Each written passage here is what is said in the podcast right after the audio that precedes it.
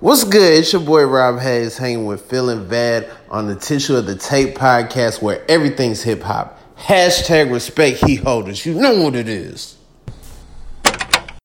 This should be played at high volume, preferably in a residential area. Like we always do about this time. catching shit off the radio. Put the tissue in the, in the, Tissue in on the top. Tissue on the tape. They don't know about that. Respect heat holders. Respect heat holders. People keep asking if I'm back, and I haven't really had an answer. But now, yeah, I'm thinking I'm back. Philmatic. Davis backwards. Gandhi. Hip Hop 365. You know the time, is the tissue and the tape. Adjust my tally, entwine and design the great metaphors of the rape like cosplay. Don't need conventions to display my conviction upon day. MCs, I rhythm and bid them peace like Gandhi. For a seat at the table, getting meals, Solange ate. No hunger strikes or kicks in tight spaces. Just sick lyrics to elevate and physically separates us. You can debate us, but get your weight up. We'll wait and meditate since we are great with patience. What's the diagnosis? We are great with patience and pop is contagious worldwide, but you're racist. Back when Davis feel there's no basis. Cause tissue in the tape makes America the greatest. From beatboxing on slave ships till we six feet in a box in a grave dip. We raise this culture, born to debone these vultures, picking the brains of the youth, mumbling that insults us. I post up with the rap radar that gets me vexed when he uplift trash like Charles S. That's complex. Wait, I can read between the lines. It's not hate to suggest they don't need to rhyme. We just take it back, or rather choose to rewind when heat holders in the fact intertwines as the benches the bond. Diggy, Jax Beasley, Native Son. It's the faculty first. Uh.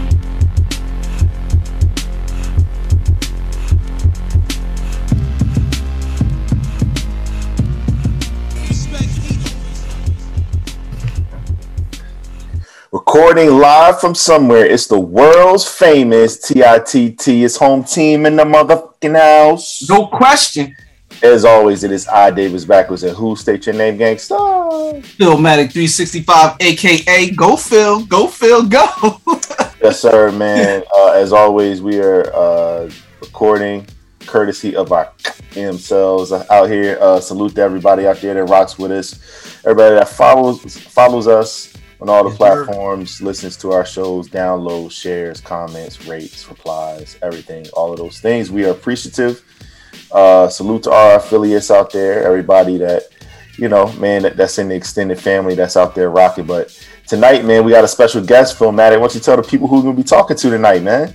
Yeah, man, it, it's always great when you can build with like-minded individuals, and that's what we try to do. And um, the gentleman we got with us tonight is is definitely cut from that same cloth, especially when we're talking about uh, we talking about quality uh, music, hip hop, R and B. When we're talking about uh, that footwear, when we're talking about just uh, the the the culture itself, comedy, everything. Uh, ladies and gentlemen, uh, the the heat holders present to you, Rob Haze. What's going on, bro? What's good? What's good? Yeah, man. Oh, it's, man. it's so crazy. Like I've never met Phil in person, but I know so much about him through through Clubhouse. Yeah, man. Uh, that, that's Yeah. that's uh that's how we link, man. Shout out to the homie Flo. Uh, Mm-hmm. kind of uh, linking all these people together. We we've done a couple interviews with people that we've met through Clubhouse, but yeah, man, it's it's crazy like how much like I know about people I've never even actually seen or or or, or like in person. You know? Mm-hmm. Yeah, I done I done seen pictures of the, you know, you in the moving van with the kicks, you know what I'm saying? You a kid sure. with the kicks, you know. Yeah, man. We we uh Yeah. like one one of them nights in in in Clubhouse, we we just were putting up like throwback pics, and Mhm. it's like. Yeah, I, I, I saw I saw you uh you know grade school pick that, that you had Mhm. there for a minute. That drove Yeah. us Yeah, But yo, this this about you though, man. Uh, you killing it right now. Uh, you've been killing it for a minute, but right now you you on you on the road, man. Uh, Sherman Showcase, and now you got uh, you got you doing everything you're doing with uh BR Kicks. But before we jump into all of that, I kind of want to uh just kind of take a step back.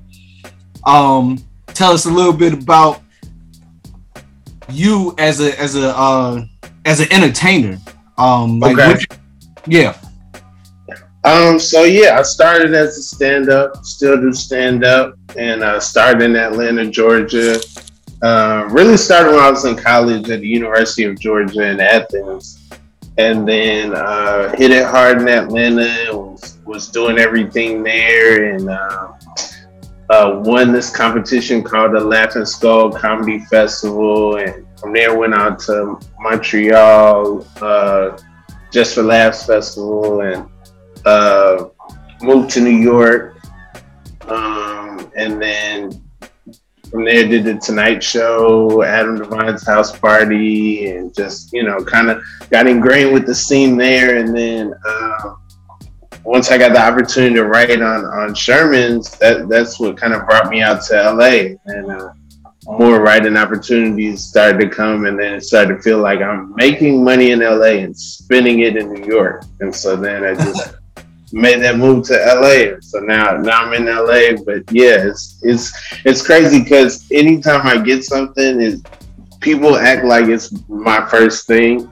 Like all the comments on this BR thing is like, man, it's the biggest stage of your life, man. You know, blah blah blah. You know, like why are they giving these guys a chance? And it's like, man, I've been, you know, I've been, you've been grinding. I've been grinding for like 11 years, but it's still, I'm still the new guy. Until like, until you a household name, you knew. Like Yeah. it's your first day. You know, the first time they saw you, that's that's the first time you start. Do you do you think that's an effect of social media because people just think you you you just you know working at Hardee's one day and then the next day you you know you all over you know the the the net and do you think that's because people think it's that easy?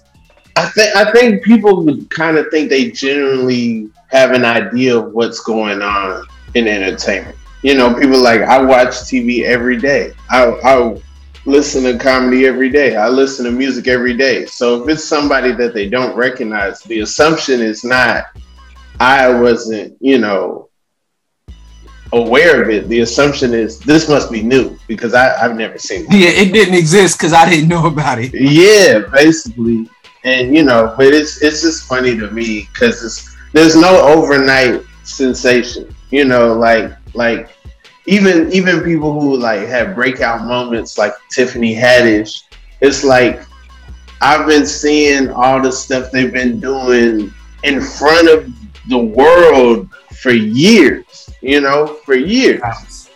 And so it's just like, yeah, no, it's not. You don't just wake up and just wind up in girls trip. You know, there's like all kind of stuff that she was doing, and then She was you know, on the Arsenio reboot. she was on the Arsenio reboot. She was- she was on the um, Marlon Wayans had a show called Bring the Funny. She was on Bill Bellamy's Who's Got Jokes. You know, and there's there's that's the story for so many people. Like like everyone, you know, especially on, in the comedy side of entertainment, it's it's a long long journey. So you know, there there's gonna be other. You know, the next thing I do is hopefully it's people from Sherman's and it's people from Sneak This and it's people from you know. Hopefully they all get together at some point, but until then, it's just a grind. It's just you know on to the next thing. Yeah, I, I think my first time uh like seeing you and like hearing your name, I think it was probably like last comic standing, maybe it was probably like the first Okay. yeah, that's the first time like I remember because I, I used to watch that because I I'm, I'm one of them dudes that I'll I'll turn anybody on if they make me laugh, it don't matter, you know. So I I just I will always watch that to kind of see like anybody I should be checking for. But tell me about that experience though.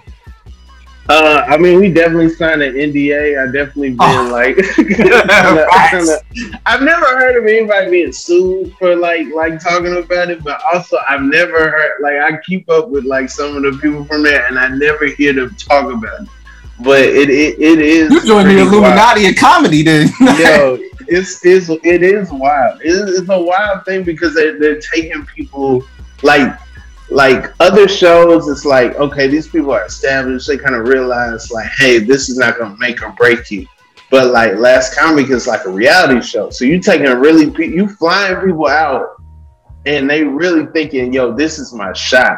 So like, uh, if you if you remember me from there, then you was really paying attention because I ain't make it past the first hundred But they they kept showing me because I had one of the awkward exits. I was on like one of the lists of like the worst. What happened was is um so they were like you enter from the right, you leave to the right, right?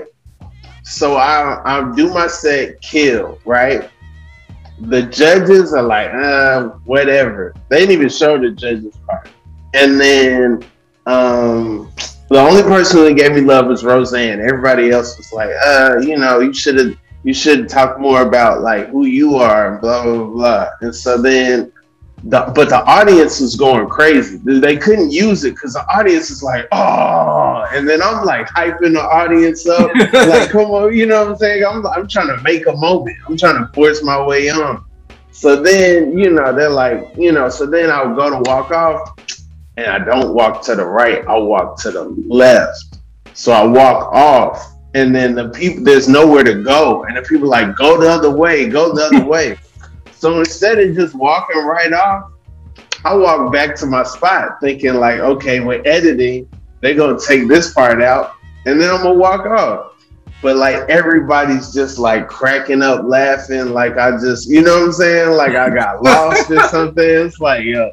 So then I, I didn't think they was gonna use that. So then they, you know, they aired the, the episode, they show you know, they show me in the fold. They just show me doing my jokes because they really couldn't use the part with, with the judges. And so I'm good.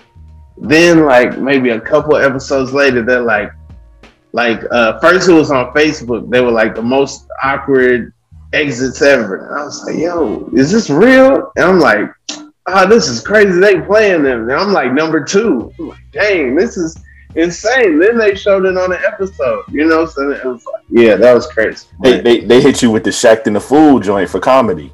Basically, basically they they JaVale McGee me for a second, but you know, like JaVale McGee, you know, I end up getting a ring in the end, you know.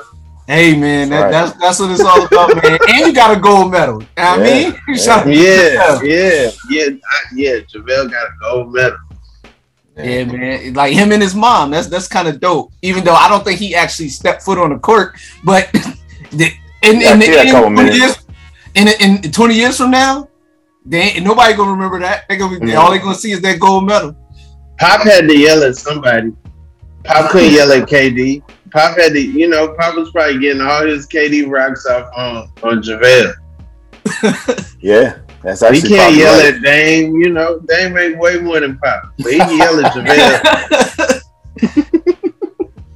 Oh man, that's that's awesome, man. So yeah, like Phil, Phil kind of put me on, but once I, it, that, I guess that's the good thing about the internet and the rabbit hole that you can go down with with material. Like, yeah, like how how does it feel? Like you said, um, like do you have any anybody that um that's ever hit you like like in your life that like you said like it's it's one thing for strangers not to know that you have stuff going on Mhm. but like do you have anybody like in your family or you know like anybody like that like that that kind of just realized that you know that you're like putting in work like this Um, it, it depends. I feel like when I did the Tonight Show, that kind of got out to everybody, especially at, at that time in my life, because uh, my father had, had just passed like earlier that month. So that was like, you know, everybody kind of was behind me and stuff. But like every now and then it'll be something, and like like the other day I got a text from like my cousin. He had just seen me on 85 South, and I had like I recorded that in November. Like that went out like around Thanksgiving, you know. And he had like he just seen it, and then like some of my other cousins, you know, oh man, you was on eighty, you know, you was on eighty five thousand, and then it like puts in perspective, like they think that's way huger than being, you know, uh, Jimmy Fallon is like being, you know, being next to Carlos, and they don't know like I, te- I text Carlos all the time, like you know, like Carlos was putting me on stage when when people didn't know who he was, you know, and it's yeah, it's or the, the average person, you know, we all knew he was a star, and we all saw like you know forever, but at the same time, it's just you know, it's, it's one of those things where Yo, man. like uh oh no, go ahead, go ahead. Oh no, like, but it, different stuff hits different people. Like I told one of my dad's best friends about Sherman's. They used to like go and get bootleg tapes of old Soul Train, and they were like super James Brown fans. Would travel, would drive for hours. I'm from Atlanta. They drive to Augusta to see James Brown like it was nothing. Go to Parliament concerts. It's really where my like music head this comes from. And I told him about Sherman's before Sherman's was like before we wrote anything. And then one day he hit me and he was like, Man, I was watching IFC. I saw you got a show on there, man. That's pretty cool. I'm like, I told you about this before before this was a show. Like, like we didn't have one episode written. I told you about it from the beginning, but you know, people. That's how I be, man plus the process of the industry. So there's been many times where I've sold things, had things in development, told people about him and just looked like a liar. You know, there's there's a while where my family was like, Robert's saying he's getting his money from TV, but we haven't seen him on TV. You know, he has a TV show. You know, it's like that kind of thing. So they, they I, I think streets. yeah, yeah. They're like, all right, you know, are you okay? You need some money? Like, no, I'm good. All right. All right, Phil. We, we got we got to find out the origin story, man. Go ahead. Yeah, man. We got to we got to get the radioactive spiders. I mean, like, so I mean, okay. you got you got a couple origin stories. So, like, first, let's let's start with comedy because I know I'm a I'm a huge fan of like uh, of like comedy albums and everything. Like mm-hmm. how, how how how did how did you get your start in saying like, yo, this is what I want to do? Am I start in doing comedy or my start in or just like, even just enjoying it before the getting the love of it? Okay, okay, okay. Um, that that goes back. There's there's certain memories that are like specific. Like for some reason, I I don't remember a world where I didn't know what stand up was. I don't know if that's because of Fozzie Bear or if that's because of Seinfeld, but for some reason, I can't remember a time where I didn't know about a brick wall and somebody standing there, you know. Um, but I do remember not being able to see Bring the Pain. I do remember I had to go in the other room and I was maybe maybe eight, maybe seven when Bring the Pain came out, and I had to go in the other room and then when I found out that I had to go in the other room because a guy was talking, I was like, I have to find out what he's saying. Because normally it's like, okay, New York Undercover got too intense. Y'all need to go to bed.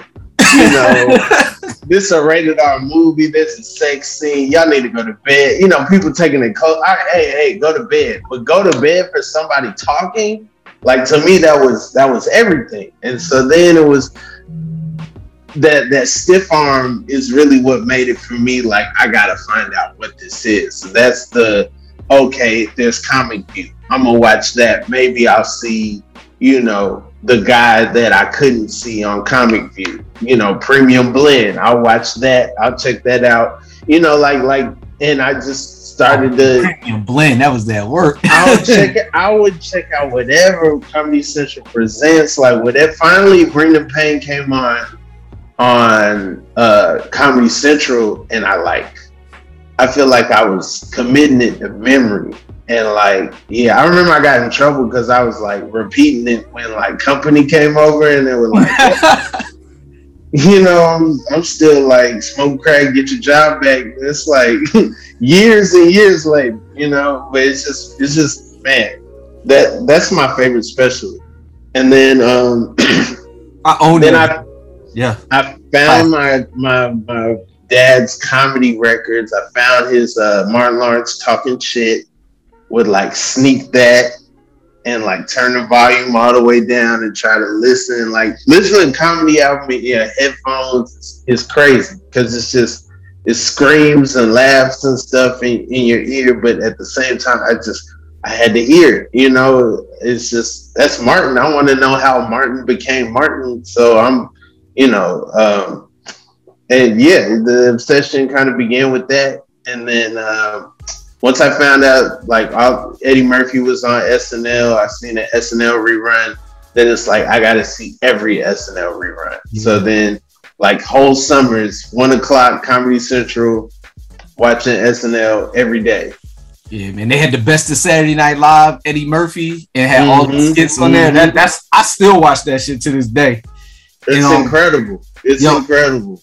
Is I'm glad you mentioned Martin's talking shit. To me, that's that's my favorite thing that Martin has ever done. Like even more than the show, more than more than uh any his uh stand-ups in the movies. In any any movie that he's been in, talking shit is my favorite thing that he's ever done. Like that whole skit about the boxer, like about him wanting to be a boxer. That's that's like that's like chef's kiss. Talking shit is good. Uh, what's the other one? Funk. Uh, Um, so he so he had uh, Funk It. you so crazy in the movies, and then yeah, the- you so album- crazy was in the movies, but there Yeah, was another album I remember. Tell that was in the movies, but yeah, there's another album. There's another album. It's got funk in the title, I know, but I can't remember what the. Yeah. Tommy Ford does a sketch on there, but uh, I, to me, the Martin's Half Hour is is it for me. The HBO half hour. The HBO Half Hour, yeah, yeah, Yeah, yeah. yeah, you're right. It's funk it. Funk it, yeah. Yeah. I think it's actually supposed to be fuck it, but you know, back then they just they was like, well, Martin, do you know if we just just change that uh C to an N, we can we can market it. Yeah, I mean, he's on a network show at that time. You Yeah. can't, you know, like at that time, too much. Too, Bad Boys about to come out. Like too much going on for him to have. Yeah, F it as the title. Yeah. Yeah. But but that's where um on kicking the door uh from uh talking shit. That's where that come from. That that Yeah, I got to talk. I got to tell how I see it. Yeah, yeah. He's talking you about can tell watch- Biggie about was a watching comedy fan. Yeah. uh, yeah, and, and it's funny too, right? You could you could tell that that that big that big was um like yo, and that's one thing too. Like just to kind of talk about like the marriage of, hip hop and comedy, like um Def Comedy Jam. Like I I recently watched like maybe like a good six hours of that the other day. Um, at like two in the morning, and like much how you're talking about, like watching Comedy Central late at night, like everybody's asleep, I'm just downstairs and I was just watching like how they produced that show. It was a really well produced show that incorporated like fashion, that incorporated hip hop, you know, with Mhm. Capri, that incorporated um all of these different mentalities of young people of that age. Yeah, like and we think about it now, like we're we seem like we're about the same age. Like that was that was like our the generation before us. Like that was they were in they like that was their wheelhouse. Like when And it was about an explosion. Cause Yeah. like before Def Comedy Jam, like the comedian, you know, you probably get one black comedian at a time. yeah You get them here, you get them there. You know, you get Eddie Murphy, then you know you get John Witherspoon over here. You get you know mm-hmm. J. Anthony Brown over here. You but Def Comedy Jam was like every week. These are comedians you never heard of. Three or four of them. At, They're at- from a all time. over the country. They Yeah. all have different styles, Mm. but also they're they're hip. There's there's using slang that other people don't use on TV. They're dressing in ways that uh, you know there were no rules back then about like you can't wear logos, you can't wear this.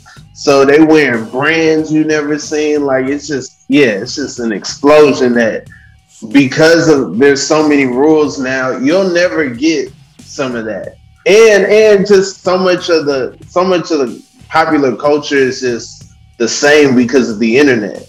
So, you know, Monique from Baltimore and uh and uh you know uh uh Eddie Griffin from Kansas City or uh, Bernie Chris Mac Tucker from Chicago. Atlanta, Bernie Mac from Chicago.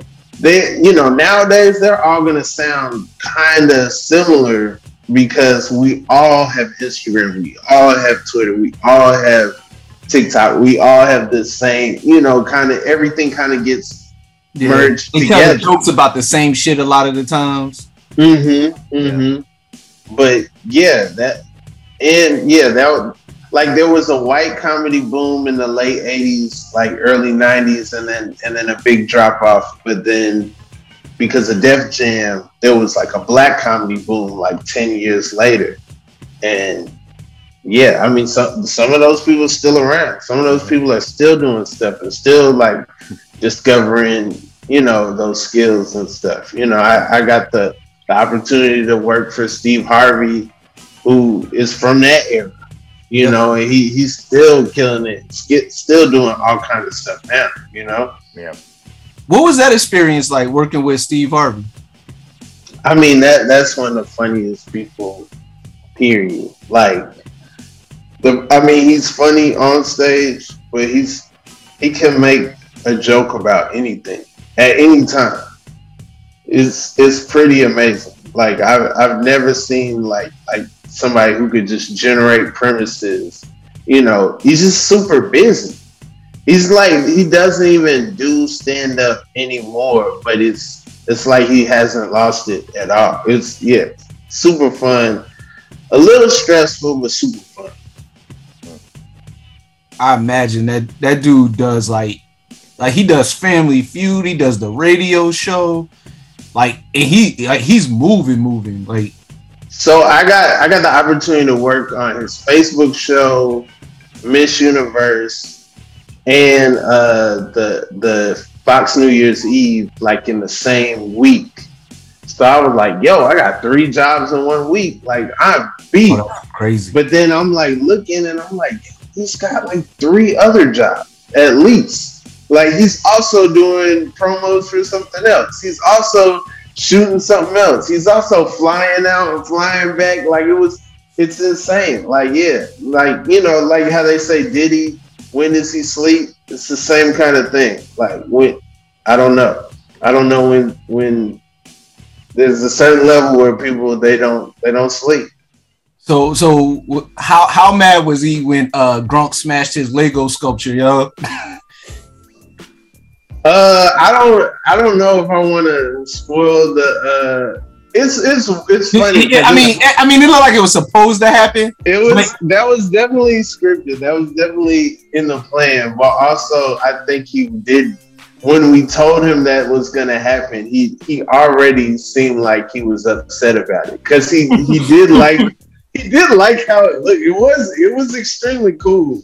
So it was just like, yeah, I think he thought, oh, maybe I'll maybe I'll put this up somewhere, and then immediately we're like, yeah. And then Gronk said, smash. He's like, he knew exactly how he was gonna, you know.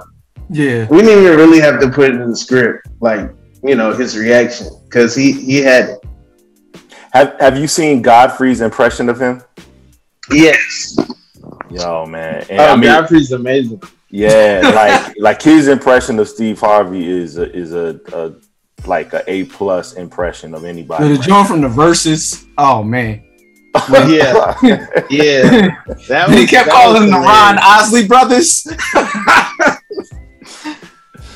That was crazy because it was like, yo, like Steve is such a. I know how it is to be a fan of somebody, and then not like he's such a Earth, Wind, and Fire guy that he wasn't really like telling the, you know, his stories were all leaning towards Earth, Wind, and Fire, but the Isley brothers.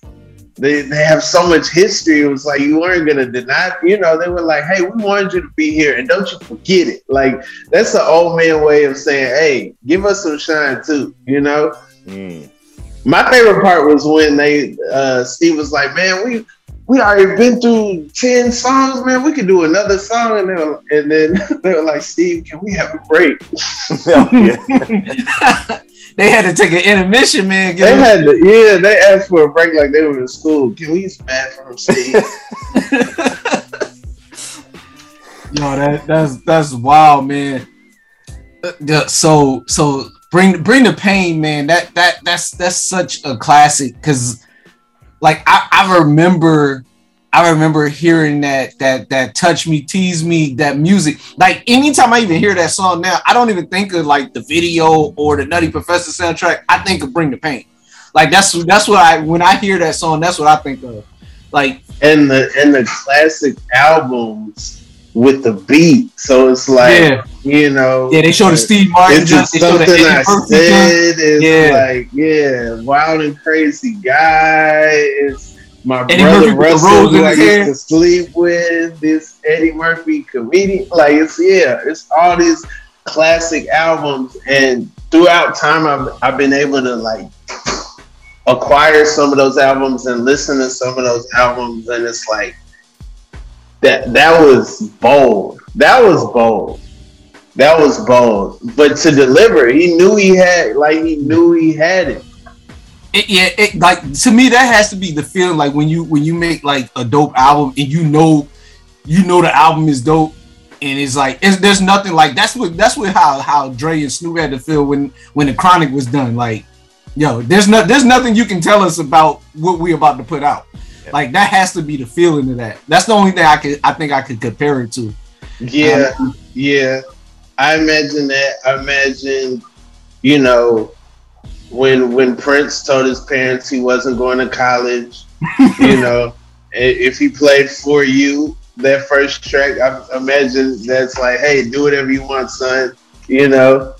Um, but yeah, no, like yeah, I you know he knew he had one because there's a lot of times where somebody, you know, they'll have a classic, but that doesn't mean they knew they had a classic. Like you have to get that stuff clear. You have to talk to lawyers. You have to talk to like, come, hey, we want to use your your album cover. You know, like like those are conversations that have to be had. And they were having those conversations because they knew Bring the Pain was that deal. Yo like com- to to to me being a stand-up comedian to me that's like one of the most impressive things in the world. Just because it's just you versus everybody. The audience whoever watching on tv you know the people in the back whatever. But so like when you when you watch that special like when he comes out there he's looking like yeah. Like he already like the the Oh yeah, the way he Oh, walks yeah. around the stage before he even says anything, it's it's like yeah, he already he already knew that that this is gonna be that work. But yeah, man, I, I have nothing respect for y'all because like man, I, I got an award at school one time and I had to go up there and I'm like, this is oh, that's a lot of people. And I and I said like two words and got on the stage like to I'm gone. yeah, for real. Like, like yes, it is. But so like to like tell me about that part of the of the experience, like just being you in front with the microphone in front of the people. it's a drug, man. It feels it feels good when you get that response. When you get like, you know, get people on their feet. You get people clapping. Like especially COVID now, somebody dap you up. It's like yo, they they was re- willing to risk it all. You know what I'm saying? Like, yeah, this guy fist bumped me the last set I had, and it made me feel like, yeah, no, you know, he ain't fist bumping everybody. He was ready to die for this. yeah, yeah. but um, yeah, like uh, I I started doing uh poetry in college, the poetry nights. I would sign up for the open mic and then make fun of the poetry night. Like I would make my poem during the show and just make fun of like different stuff that was happening during the poetry night. And so I kind of got that that feeling of, of getting laughs. And then I was like, I want to try jokes because people on campus were already kind of calling me a comedian. So I, I got that that feeling of making a, a audience laugh for for a while. And then once I tried jokes, it was I was a natural at first. I don't think I would be doing it if I didn't like do well the first couple times. Like this is the first thing in my life I've ever been like good at, like off the jump. And then then it was like the ups and downs and the, like you know tough shows and the you know and also just when you're 21 and you got to be 21 to get in. There's a lot of times where you're not even in front of people that have the same reference point of anything. You know, they don't want to hear from you. They want you. The last thing they Yeah. want to hear from somebody that barely got in. they want, you know, they Thought about it like that. yeah. So you know, you you. I'm just trying to relate in any possible way. Like, okay, I, I, I'm broke. You know, people probably have been broke. You know, and it's you realize, oh, that's what how people become hacky. That's how people run to the same topics. It's it's that desperation, and so breaking away from that was really the first challenge. How am I gonna be different, but still funny to grown people who just got off work? Nice. What's your favorite? What's your favorite venue you uh, you've done a set at?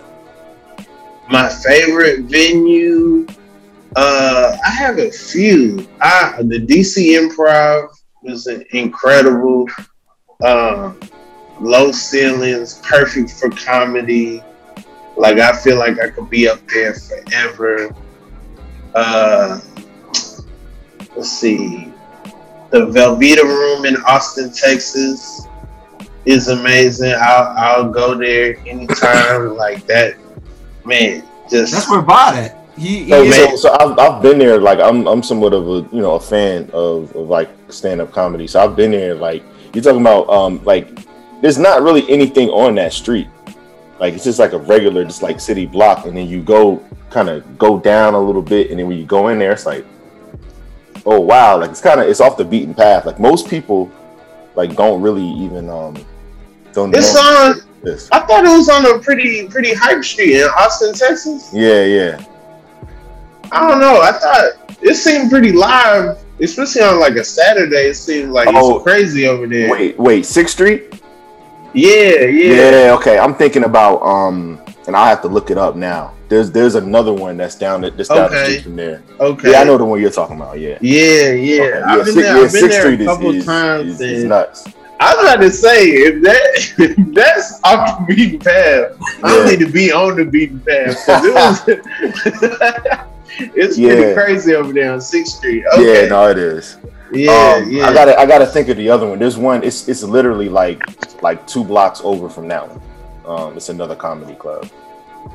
Uh, I would say the comedy on state in Madison, Wisconsin is uh man, I, I've never felt funnier than being on that stage. But I haven't I haven't played there in like five years. So but it's from what I hear it's the same. But yeah. okay, yeah, That's a dope, Dope man. spot. So with, with with COVID and everything now, are are you starting to get um, new dates um to to to go back out, or are you just or you just focusing on you know staying low? Um, I mean, pretty much since I got the vax, I've been like in and out a little bit. I, I went to New York a, a couple times and went went uh, did Boston, um, but like I, I've been so busy between the SBs, the sneak this room, and then like we shot some of that show in Akron, Ohio, um, and then uh, some of the other projects that I'm working on that are that are in development. I I really hadn't had the time to really devote to stand up. So now I'm happy I, I got a little break that I can like take some time and just really pour it into stand up because um, I put out an album in 2019 and you know I thought I was gonna be an album every every other year guy. Like I thought you know work on an album two years, put it out, you know, and and you know do a late night to promote the album and, and that whole thing. But yeah, that whole process kind of got knocked on its head just just with COVID. And for a while, I, I wasn't I wasn't doing anything. wasn't doing Zoom shows. wasn't doing anything. I was just kind of just you know what is it like? What is the world? What is this? What does this all mean? And then. Um, and then eventually realized, hey, this is not going to change, and just kind of started figuring out how to how to be funny on Zoom. It, it was a, it was a different muscle. And then started doing college shows on Zoom, started doing corporate shows on Zoom, and holiday parties, and you know, pretty much almost everything you could do. You know, on stage you could do on Zoom. It's different though. It is different. People are folding their towels and playing with their dog, and you know, whatever cooking dinner, whatever else they got going on, they doing that while you, you know, you used to have their undivided attention. You used to have them just sitting and they were forced to just pay attention to you. Now you got to fight for everything. Yeah, I, I imagine that that could be. Uh, is, is it dis- is it distracting or do you just is it business as usual? It depends. It depends. Sometimes if I got a bit boiling, like to me, I feel like I'm funniest when I have something I really want to say.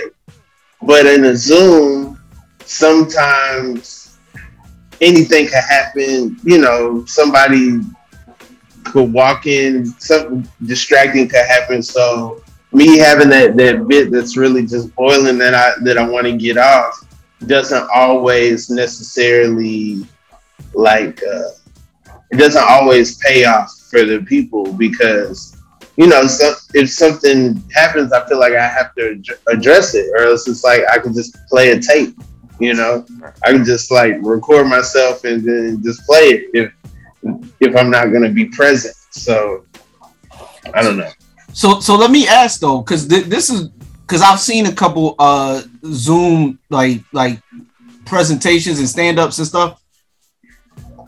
It's always it's always weird to me. You have they have to have the volume on so you can hear their reaction, but then that means you also hear all the other shit they got going on in the back in their house. So like, you know, the kids come in the room, mom, I want dinner. You hearing all of that. So that that's sort of so how how is that part of it like dealing with the stuff that you wouldn't normally deal with at a club I mean, it, it, you know, there's sometimes where there's people who get it, and there's people, the people who are unmuted are good laughers, got a quiet, you know, environment, and then the people who are mute got a dog, got a baby, got a kid, whatever, you know, somebody that's not into the show doing something else, you know, they're on mute. Like that's the best scenario. The worst is when you do something, especially like of these college shows or something, and it's everyone on mute. then you, you know, you just got hopefully their shoulders bounce when they laugh. Like hopefully they they that type of person. You know, hopefully like, you know, are they clapping? Are they clapping me off? Is it ironic? I don't know. I can't hear. You know, but yeah, I- it, it that that part is tough. I, you know, I. But then also there's older people who just don't. They don't know. They don't know Zoom. They don't know that they can be seen. My uncles came to shows and started playing like musicology and you know turned the game on. Got on the phone. It was like yo. We got, you know, I had to call him to tell him to get on mute. Like, Wait, he- wait, you started know, playing Prince? Yes. Started playing Prince. Got on the phone like, yeah, hey, yeah, no, I'm, I'm at Rob's show right now on Zoom, but he ain't on yet. It's some other guy. He ain't talking about nothing. He- Like, yo, oh man, it's the person that booked me, man. What are you doing? you know, Yo, that's, wild, great. man. All right, like Phil. phone, like phone all up his nose, like you know what I'm saying. Like he don't even know, like we can see him. You know what I'm saying? Like it's it's on the table. yeah man Yo, Phil, I'm, I'm, proud, I'm proud of you because we actually were able to let our listeners and us enjoy all of this talk about comedy. You know, obviously Rob's origin story, but anybody you, you that- know you, you know what we do man Hey anybody- man, I was waiting on it. I was, Anybody- I was surprised we got in the weeds as much as we did. hey man i mean i, I got I'm, I'm proud of you, man. I'm proud of my, you. my, my man my man has has made a living telling jokes well, how could we not start by talking about jokes Ab- i mean absolutely. I, I gotta respect his craft because he's he's he's great at what he does. But you you know why we here, but no, um, no man, um, sneak this man. Um, first of all, I don't know how you got this out without without me knowing. I, I feel some type of way. Yo, Um, It's my- a sneak. my- it's a, come on, man. it, it, yeah, it was it was on the low though. But no, no, I'm telling you, like like just just seeing it. First of all, any anything sneaker related, like where where you could bring it to a a different audience, I think is dope. In the way that you the way that you do it, in the the the, the creativity in which you do it is dope. So le- just talk about how that even came to be, and, and for the people that are not aware what it actually is. uh, Sneak This is a show on BR Kicks, and it's uh, to my knowledge, the first of its kind is a sketch show all about sneakers. That's the fact. And so in sneaker culture. So, you know, I, I think when it comes to humor in the sneaker world, the bar was super low.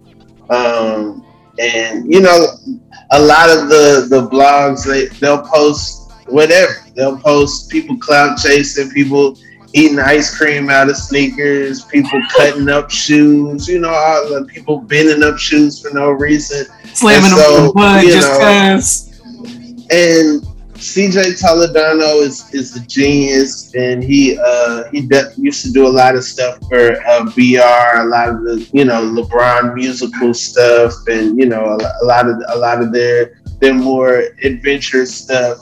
And he came to me and Jamel, and we we just started talking about the different things that we liked about sneak, sneaker culture, the different things we didn't like, and then we brought it to BR and they were they were gracious enough to to let us do it. And so um yeah we you know it's it's been dope to be in, in a job that's so niche and and you know everybody was like you're not gonna have anything more niche than Sherman Showcase. And then I got sneak this and it's like I think this might be more niche than than you know Sherman's is but it it's it's crazy. I, I can't. The sketches that are coming up, I'm excited for people to see some of the stuff.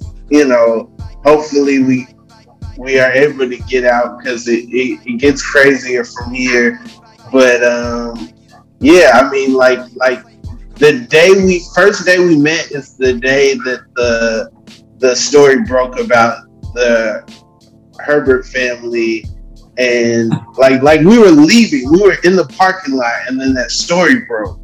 And then it's like oh we got to do something with that. And so You don't like, know about this? This is yeah, that's our, that's our yeah. part, when the, so yeah so then yeah we came up with the like what if that what was if that was the new season of narcos? And then it's crazy the, the sneaker world is so toxic. There's so many No, it's people- real. It's real. It's really like the drug game, yo. Like like that that metaphor that that you use as for using narcos as like the the basis of it. It, it can get like that, like the way you meet up with people, yeah like like you see y'all in the parking lot and shit. Like them, like them uh, you Facebook it? groups and You got- you stuff. got it? Man, I done had somebody send me some, uh, sell me some thunders in the dark one time, and then I took them home, and the wings didn't even like reach the eyelid holes. I'm like, dude, the guy, it's all kind of black and mild guts in the shoe. Like he's been trying to get these off his hand for a minute, you know. But yeah, like, um, but yeah, we we just uh it, it's crazy. It's it's it's insane. I can't believe I can't believe they let us do it. The people in the comments, I can't believe like like little white kids are calling me a culture vulture. I don't, you know, I wasn't expecting oh, that. Hold on. Yo, that, that's that's hilarious, yo. Yeah, So you're, I you're watch the too culture much choke no joke to be a culture vulture. Like I, I, I feel like I've, I've seen the video where that, that term originates. You know, Yeah. like, like yeah. I Yo, You know that's, nothing about my just the whiteness of boy. a white kid to tell you that you're still a sneaker. They wouldn't. Sneaker culture is inherently, you know, of of for for poor black kids who made sneakers what they are. Number one.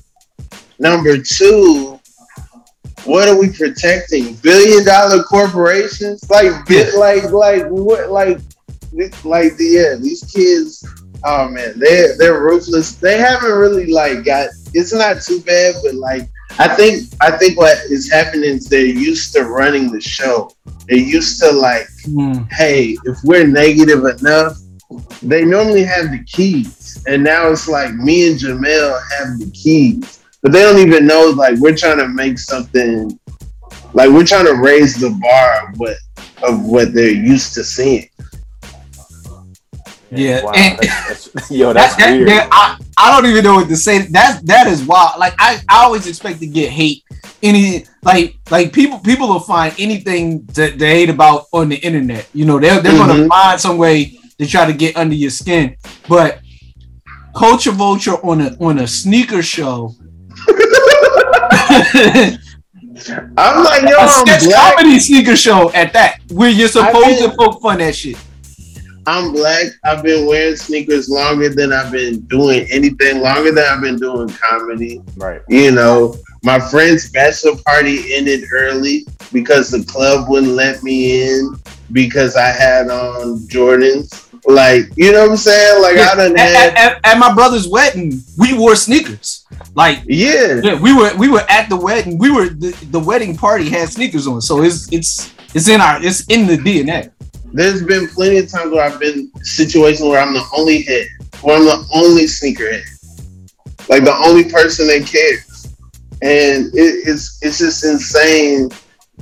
You know, like look at any time. Last comic I got on, I got on some Columbia fours. You know, uh, um, Adam Devine's house party. I got on the Raekwon. You know, Deodora's like you know, uh, on Comedy Central, I got on the ALD uh, uh, 997. You know, uh, any anytime I've been on TV, I've, you know, I've Fallon, Tour Fours, you know, like, I've, I've been with with with, with, with the suit, with the suit, I you know. know, ice creams on Corden, you know, like any, like, I don't know, I don't know.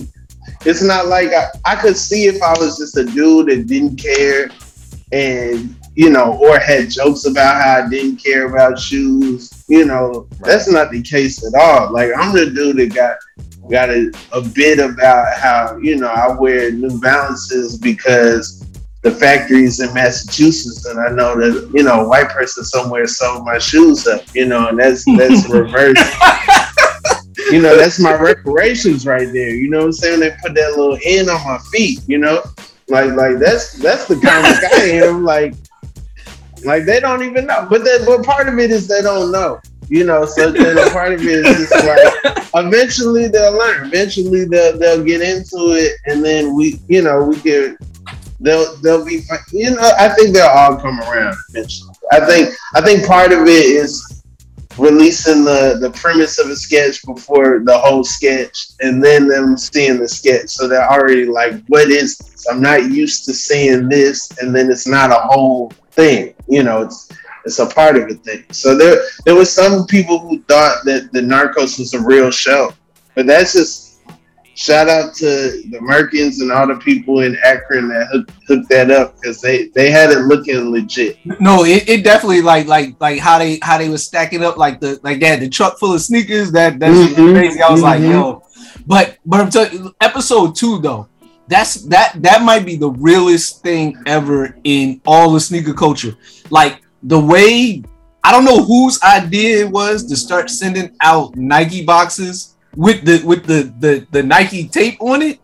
Like, oh yeah, yeah, no, that, yeah. that that is the worst. Just Like, feel it. don't don't they know where these don't they know where these sneakers go? Like, I, That was I great. hit on a pair of off whites and they came in the mail with the Just Do It tape.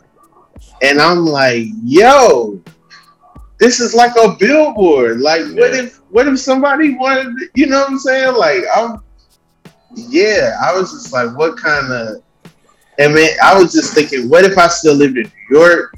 Where the packages sometimes would be outside the door, sometimes they'd be in the hallway, sometimes like the, crazy.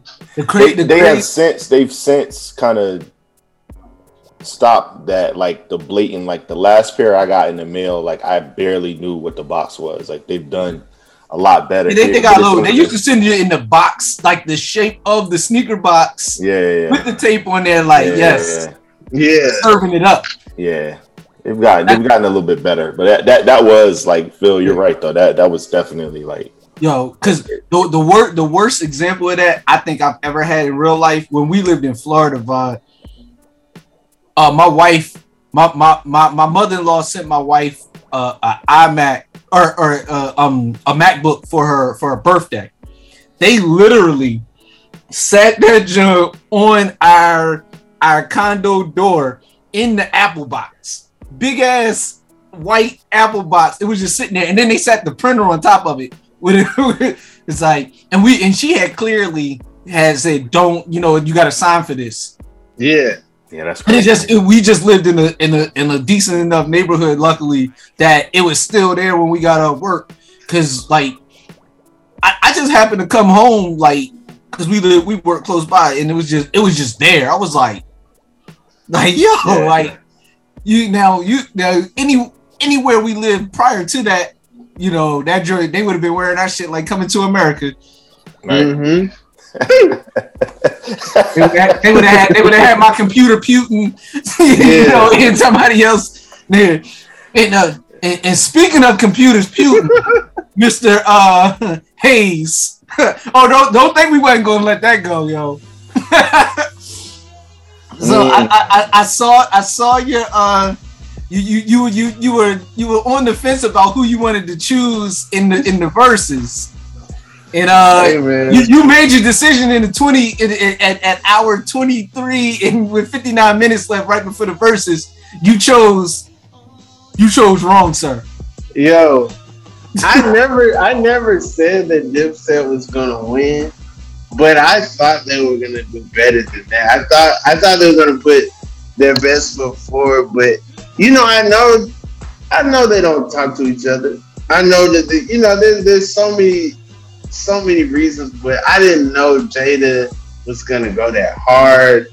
I didn't know he was gonna, they were gonna pull from, you know, freestyles. They were, you know, it's a lot of people that rap over their tracks.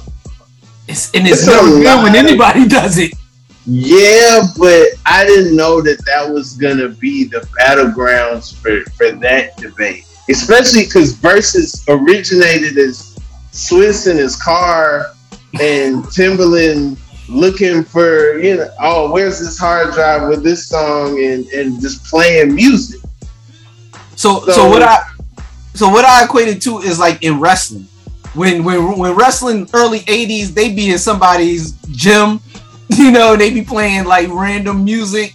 And then you know you flash forward a couple years it's wrestlemania you know they in madison square garden. You flash forward more a couple years they selling out football stadiums and it's you know they're on espn so as it developed and it became more of a performance base you had to adjust accordingly.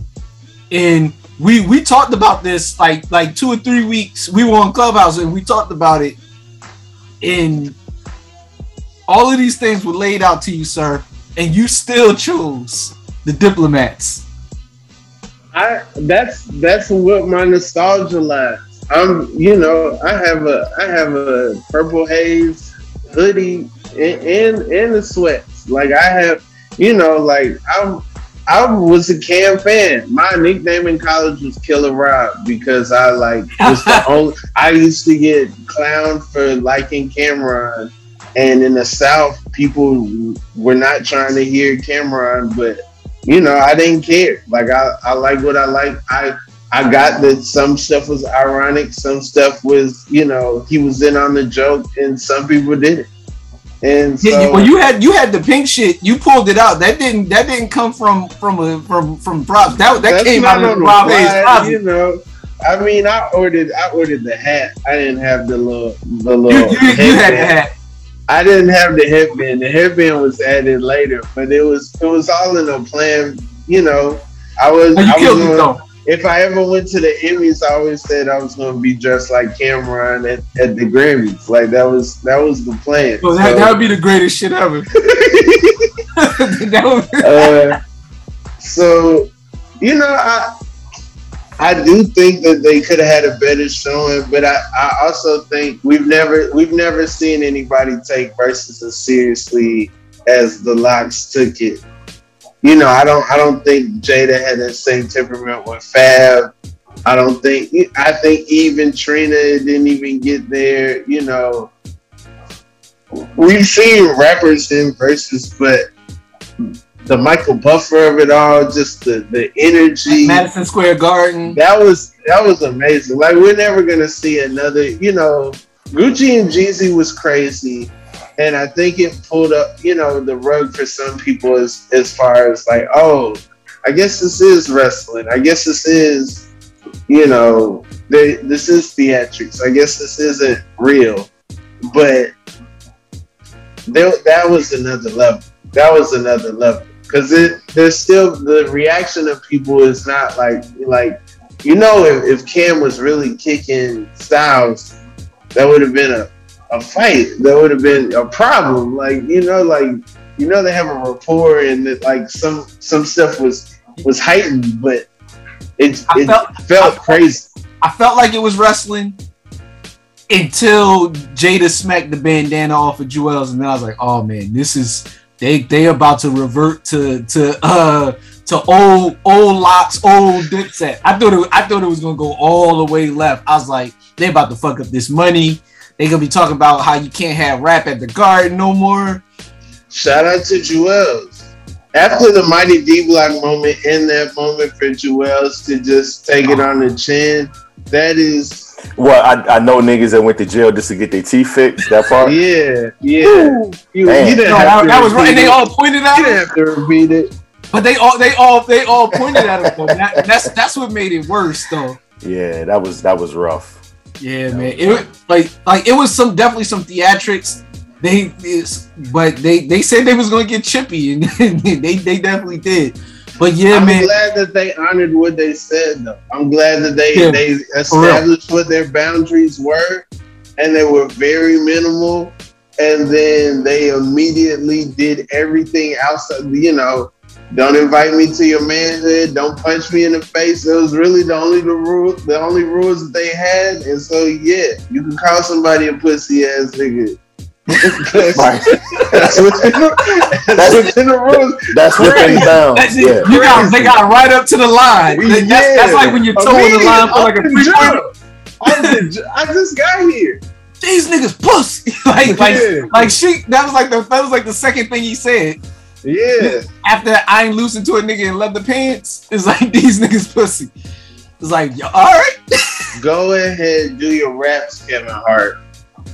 Yeah. That yo, they outfunnied Cam. That's what I didn't see coming. I didn't see. No, I didn't- I didn't see that either. outfunnied.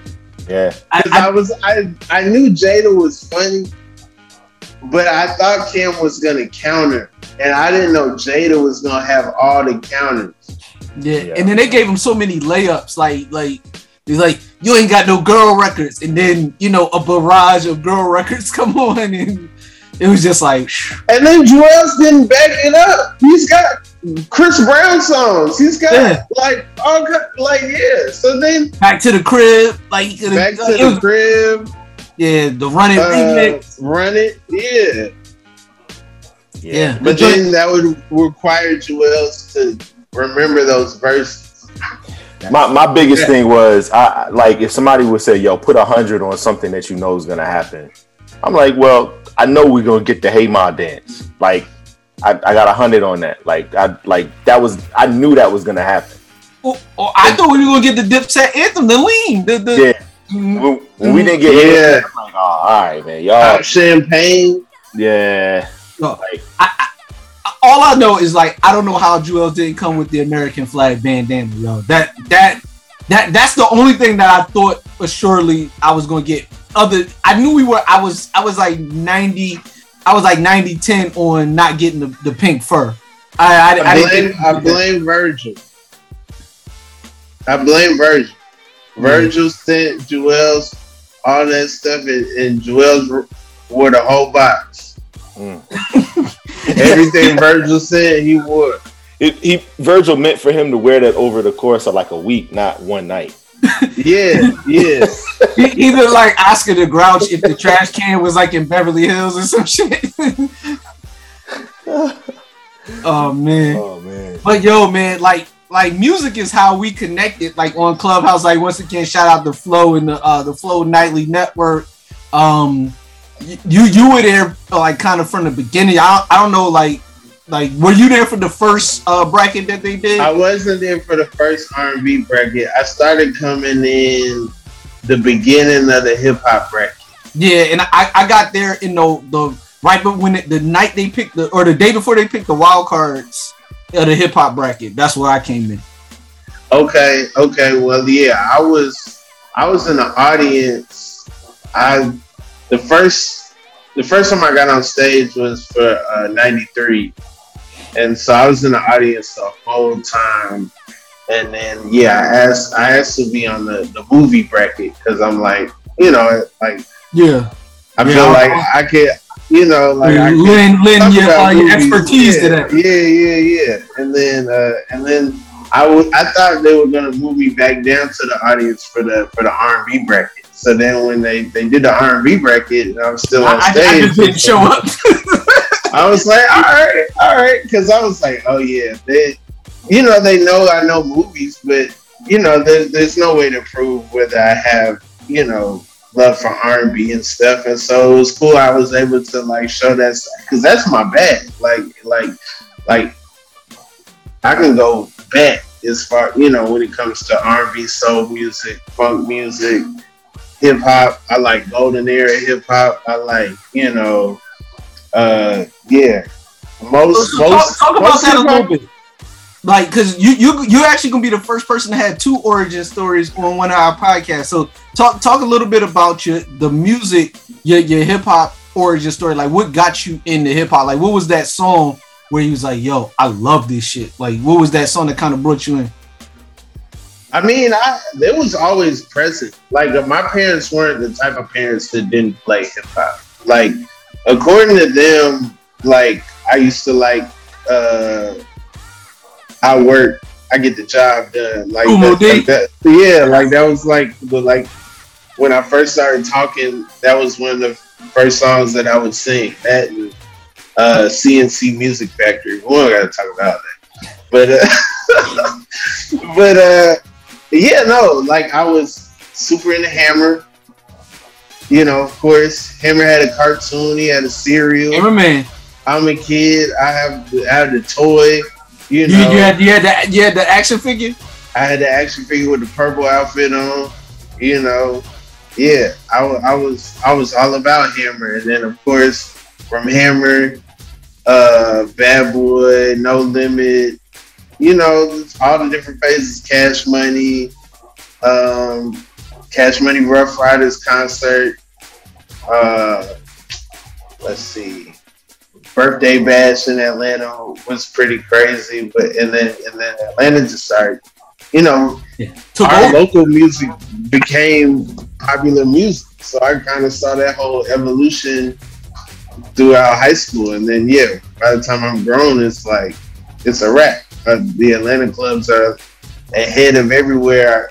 You know, I would go and travel to and stuff. The sound.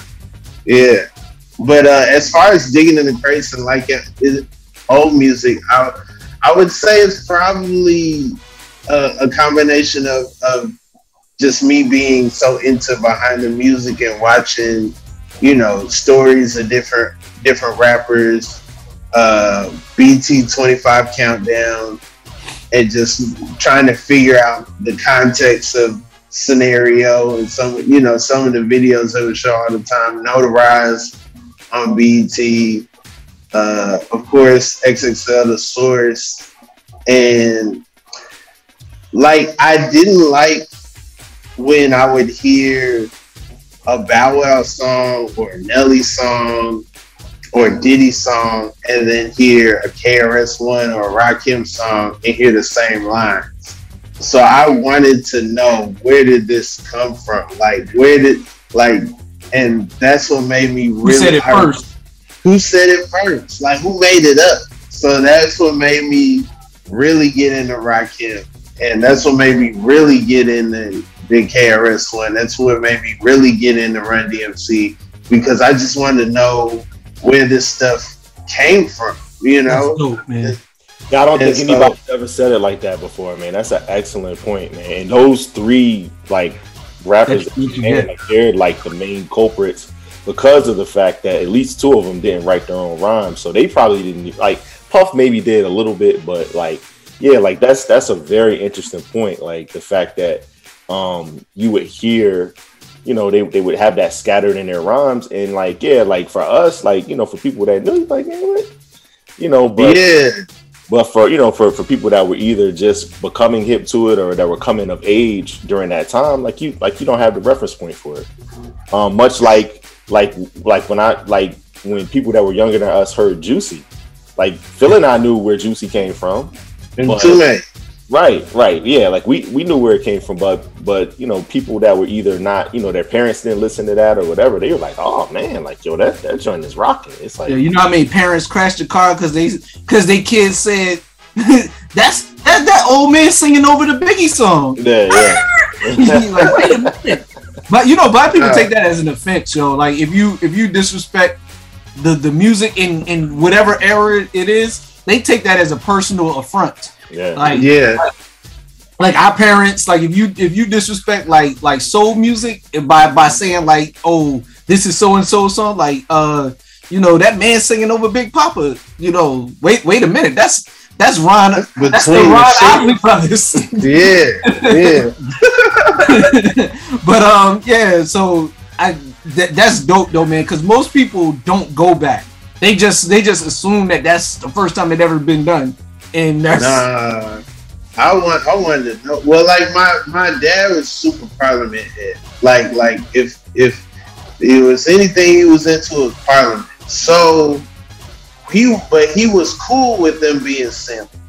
So he would bring home the chronic. He would bring home digital underground. He would bring home doggy style. He would bring home so you know, I always knew that this was what was happening now, but I always knew that it had a connection to something that, that was older.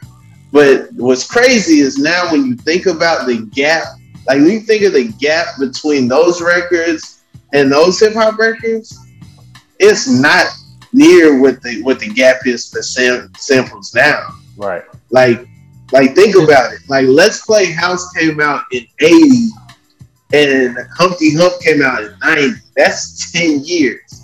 If you were to sample from 2011, you sampling Drake. yo that's crazy yeah you man sampling racks on racks. You're flipping racks on racks. Okay.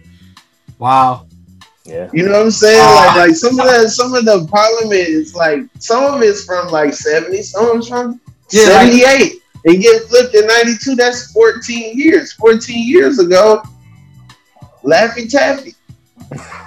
Yeah. yeah. Like Human Nature was what 83 and then Ain't Hard to Tell comes out in in 93 94. Yeah. 10 years.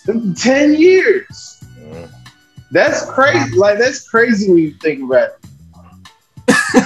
Wow. Yeah, cuz that's that's that's crazy. Man, I was going to ask you something. I don't even remember what I was going to to ask you. do your chain hang low. That's supposed to get flipped anytime now. God. Yo, if somebody flips like a chain hang low, yo, that is uh These kids They will got- they like, got- what? Somebody else made this is why I'm hot. Are you sure? Yo, I, I gotta I gotta at least have you talk about uh Pharrell for a couple minutes, man. Um that's one of the things when I was kind of researching like what you were into musically. Um I saw that you, you know, you posted something to commemorate that era and you know how important he was to those times, man. Like is that I mean, obviously that's probably one of your favorite producers, but who who are some of your favorite producers and just talk to us about Pharrell a little bit too. Um, I, I mean, I had a podcast about Kanye West, like the Bookie Ye. Yeah, so Kanye is definitely up there, but Pharrell is just man. I was killed for like a Pharrell, killed for like an Nerd, killed killed from every side, killed from the people who are the rock nerds, and killed for the for the from the rap heads, and killed from the street dude everyone killed me for like a Pharrell. It was it was crazy. You know, it was like um but man, I just that whole era, I just love love that era and just love, you know, those sounds and and you know, I just I have a playlist of, of Neptune stuff and it starts with uh Babyface, you know, um and, and goes all the way until like you know the more recent stuff the more you know uh, you know move that dope or or something you know but yeah i man i could talk about the neptunes for days and especially especially the stuff they did with T.I. you know um but uh One yeah of my, no. one of my favorite joints is Freak though. album cut, but uh, that they they, Yeah. they all three of them, Chad, yeah, yeah, Chad P and T.I., man, that that's some of their best work. Yeah. No, when they get together, yeah. The Good Life, Yeah. Yep. the uh And they had the two singles on "I'm Serious." I'm serious. I'm and- serious. Yeah. Yeah, man. Yeah. Yep. Um. Yeah. Yeah. Phil. Like I know. I know you didn't quite get your your your fill on. No, that. no, no. I, I, I we, we got we got what we needed to get, man. But I wanted to, I wanted to talk about because like because like I said, like before I even knew like how heavy Rob was into sneakers, like we we met through through music and hip hop because that's like that's like where we started just like talking about albums and talking about music. Like we doing one now for like the uh like where we trying to do the bracket for the for the top southern hip hop album. Um, shout out, shout out to uh, like me, me and just just full disclosure, Rob. Me and Vi was were at Hampton together. Um, so in Okay. 97 so, so the fact that you picked uh uh three six mafia's uh chapter two world domination, he knows like like I know when Tear the Club Up came on, what happened in the world. Like that was that was time that the exit stage left.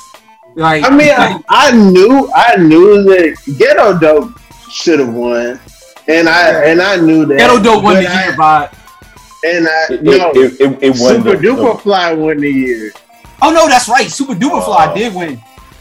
and so I, I was surprised by that, and I That's and not I, synonymous with with southern rap though. That, that's the what that's first what a lot voice you saying. hear is Busta Rhymes. That's the first voice you hear. that- you you know? brought up that point, and that that was what I was. That was my thought too. Like, like, and when I asked when we were talking about doing this, it was like, are we talking about how the music sounds or geographically where they're from? Where the person's from, yeah. Yeah, because technically, Skillz is Southern hip hop if you go by geographic location. Because I mean, Richmond, you know, even though there was some debate about that, they was like some people were saying that wasn't technically the South, and I'm like, huh? it was like it's the Yeah. capital of the Confederacy. Like, I think I think Missy got in so the Clipse can get in. I really think that's. oh, what you know, is. you know, I'm gonna be fighting for that one. But even though technically, in the spirit, the spirit of the of the of the room is not for the Clipse and for Missy. More so, it's for the 400 degrees in the world dominations in the ghetto dopes. Um, But it was strategy because I feel like okay, I they're think both the best in on wild the best three six album to me is in 2000, but 2000 is a crazy year. So it, you know it might be split. So it's just strategy of like, hey, don't forget it. You got to have something three six when we get to the wild card. So it's kind of strategy. Also, when I'm thinking about it, I don't think like we've been through enough of these brackets where I don't think about the year anymore and like representing the year. I think about the album. How is the album gonna do? And I feel like Ghetto Dope is is is a great time capsule for a time, but that we're gonna force people to listen to the album. You know, it don't it, it don't gotta be unanimous. That don't gotta you know. But I thought it was gonna win. I, I didn't know. I didn't know. I thought it was to win too. I, I actually voted for Ghetto Dope uh, for for ninety seven, um, just because I handed out so many of them goddamn posters. I was like, man, I was like, I, I had I had to feel like I, I contributed to the to the uh to that. But no, it's it's it's funny to see how people like listen to music in their perspective on music and how so much of it is based on on two things. I always think like the where you heard it, like like the first time you heard it, like where you were in your life, and and then also how old you are. Yeah. The for the first time. So like hear hearing like hear like like how you said you went back and listened to a lot of stuff. So you had a different kind of reference point to going back and listening to those albums versus somebody that heard, you know, paid in full for the first time in 86, 87 so it, it it makes it it gives it a different feeling so it, it those two things always it always makes me like when you hear somebody that was like that was like born in the 2000s talk about an album versus somebody that was born in the, in the 80s talking about the same album Yeah, that's true. That's true. I do remember one time I was in the mall. I had the vinyl for Paid in Full, and this dude, he definitely was a dope dealer, and he like, he had like grill, he had a chain on, he like dapped me up. He was like, "Man, you got that?" You know, like I was in like ninth grade, probably looked like I was in like sixth grade. And he was like, "Man, you got that?" He like that me up, like, "Man, oh, you you gonna be straight? You gonna be straight?" You know, just like felt felt good. You know, like just felt I felt cool. You know, it like Yeah, Gucci with the with the with the chain and the, the money and the, you know. Yo, I- can tell you that those two dudes in in that time frame, they were the epitome of the coolest shit out. Whatever you think is the coolest shit ever, that was Eric B and Rakim. That that's that they were everything that that represented cool. Okay. So Do you follow Eric B on Instagram? I do. I do. it's a bunch of it's a bunch of memes about like making fun of the youth, and then uh, him and C Murder have conversations in the comments all the time. I don't know how C Murder has a phone, but it, it is it is funny to see Man. them interact. I'm, I'm not surprised he has a phone. I'm surprised that like at the at the amount of usage of of said phone. Like, Yeah. like it's it's like he like like that joint like he- he's commenting heavy. So it, it's like Yeah. he- he- like I thought that was only supposed to be reserved for emergencies, but like yeah, I mean C Murder be on that joint like the way like like a bad bitch is on the on the phone checking the links in their bio. I mean, I, I think it's it's a messed up situation that that he's locked up. Oh no, that, that's it's super grimy how It wasn't a, a unanimous decision, you know, and I and I think that uh, there there might be people who are taking care of him and, and trying to make make that situation the best they can. So Yo, I could I couldn't believe that when I saw the No Limit documentary that that was a thing that you in in, in for people that weren't aware in Louisiana at the time you could go to jail even if the jury wasn't unanimous. You could lose the trial even if the jury wasn't unanimous. In in every other place in every Law and Order episode that I've ever seen, when when there's a you know two people say not guilty, then it's a it's a hung jury and they either got to do a retrial or you know you go about your day, whatever. Not in Louisiana, and then they changed the law to where you do have that, but they didn't retroactively act and say, oh well, you got to get him a new trial or nothing. They just was like, hey, hey you know that was those was the rules. Crazy. Yeah, yo, that that that is wild to me, yo. Like, yeah, it, it, it feels like that was uh designed specifically for a state like Louisiana, where you know you have a couple black people that would like, Yeah. ain't right. I ain't I ain't going for that. And it, yeah, it, it destroys the concept of a jury of your peers. You know, because it's like, all right, my peers are here, and they they see me as not guilty. And, yeah, It's- Yeah, because the majority of the people on there ain't your peers. Like they're, they're they're peers in the sense that they're human beings, but that that's about where it stops. Yeah, man. So yeah, that is crazy, man. But definitely shout out to C Murder, man. Uh, I Yeah, hope shout out eventually, Murder. I hope he eventually gets a new trial, man. Um, thi- this is this is Tissue and the Tape podcast. We are here with uh comedian, uh sneakerhead, uh hip hop lover and aficionado Rob Haze, man. Hey, Hey man, we we go we got a thing that we do uh that's called uh tit for tat. I want we, we it's just straight rapid fire. Um we gonna Okay. give choices and then you gotta pick one. Uh there there there are no uh there are no ties in in tit for tat. There's no uh maybes. So you one or the other. So uh so uh Vi, if if I say uh the bread Jordan 11, you say Um, man, I'm gonna have to say, uh, man, he's, why you? Ah, dang, Phil. Um, Bred Jordan 11. Uh, then uh, the Cement Fours. So And I gotta choose between yeah, just between the, between the two. What, what what do you Oh, think? that's the cement fours. Look, that was a cheat because I heard I heard you mention the fours a couple times. yeah, I know. I I love fours. Those are my Yeah. favorite shoes, and, and 11s are overrated in my in my opinion. God damn it, Rob. That that's my that's my favorite shoe. They look beautiful, but you know they they they don't age well. No, the the bread, the bread. I, I got a pair from 1997. They aged perfectly. You gotta take care of them. Okay, all right, all right. The, Man, the Columbias, I, I will give you that. the that. Columbias, they start to they look like somebody pissed on them after a few years. If you know what I Yeah, mean. yeah. You know, the, bread, the bread, the breads do. They, yeah, the bread 11s they do age pretty well. Listen, I only had the CDP ones, so those were probably the worst made joint. the, the, the countdown pack, they, they they did them all right. Though it's the ones they released after the countdown pack. To me, that's the that's the worst one that they did. Okay, okay. As, as far as quality, and then and then they re-release them. You know, they every couple years. The last one they released is actually pretty pretty good quality. Um, but all right, Vi, what you got? uh, I'm gonna go with um, uh, most slept on producer, and I'm gonna say Chad Hugo. Oh, okay.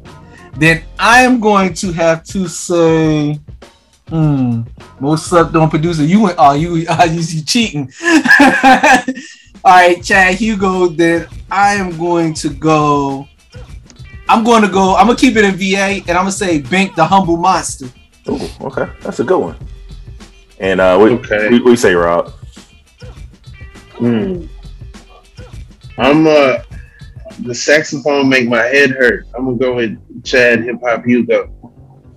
Yeah, I, I already knew that one. Uh, the, the- the Neptune love was too strong in the room. Yeah, yeah, Yeah. yeah, man. All right. So we we we are, we already established Bring the Pain is your favorite uh, comedy special. So I'm I'm gonna go a little. I'm gonna we we we gonna keep it with with Eddie. So I'm gonna say Eddie Murphy Raw. Wow. Um, man. So I'm all right. You say raw. I'm gonna say delir- delirious. Woo. All right. Uh, I think I think I'm a delirious guy, but it's it's neck and neck. I, there is growth in Raw. I would defend either. If someone is like going hard for one, I would defend either. But the performance in Delirious is just it's it's unmatched. It's Yeah. the energy. 1983. Yeah. Yeah. No, and- Raw is like the blueprint for like most most comedy specials, yeah, man. including Bring Your Pain. Yeah. Uh, director directed by Keenen Ivory Wayans, which is which is pretty dope. Yeah. Robert Townsend. Robert Townsend. I thought he did think- Delirious. No, no, they weren't. He did, he did weren't- Raw. Yeah, he did Raw. Yeah.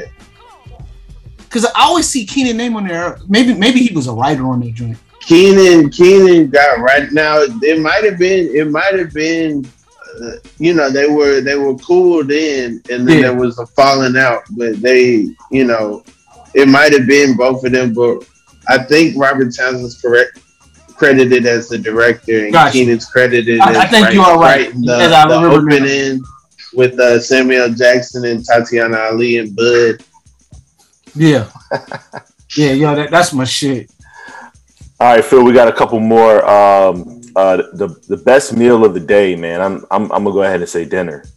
What do say, Phil? Breakfast, it's breakfast, man. You, yeah, I mean, you got to, you got, to you got to start with with the good breakfast, yo. I'm a, I'm a breakfast guy all day. Ah, I finally got I'll- one. I'll eat breakfast for dinner. yeah, Yeah, yeah. that, that that was that was that was our Tuesday. You know what I mean? Had, had the, Mhm. uh, had, had the uh the red velvet pancakes. I mean, um, all right, Rob. So we we going we gonna take it to uh we're gonna take it to uh ATL, and I'm gonna say uh OutKast Aquemini. Uh, if you say Aquemini, I gotta say uh, Southern Playalistic. Mm. I'm I'm gonna go Aquemini, Ooh. but that's tough. That's tough. My favorite OutKast is, is ATLien. AT Aliens, yeah. Yeah. Yeah. But uh, That's my but favorite also. Pound for pound. I do acknowledge.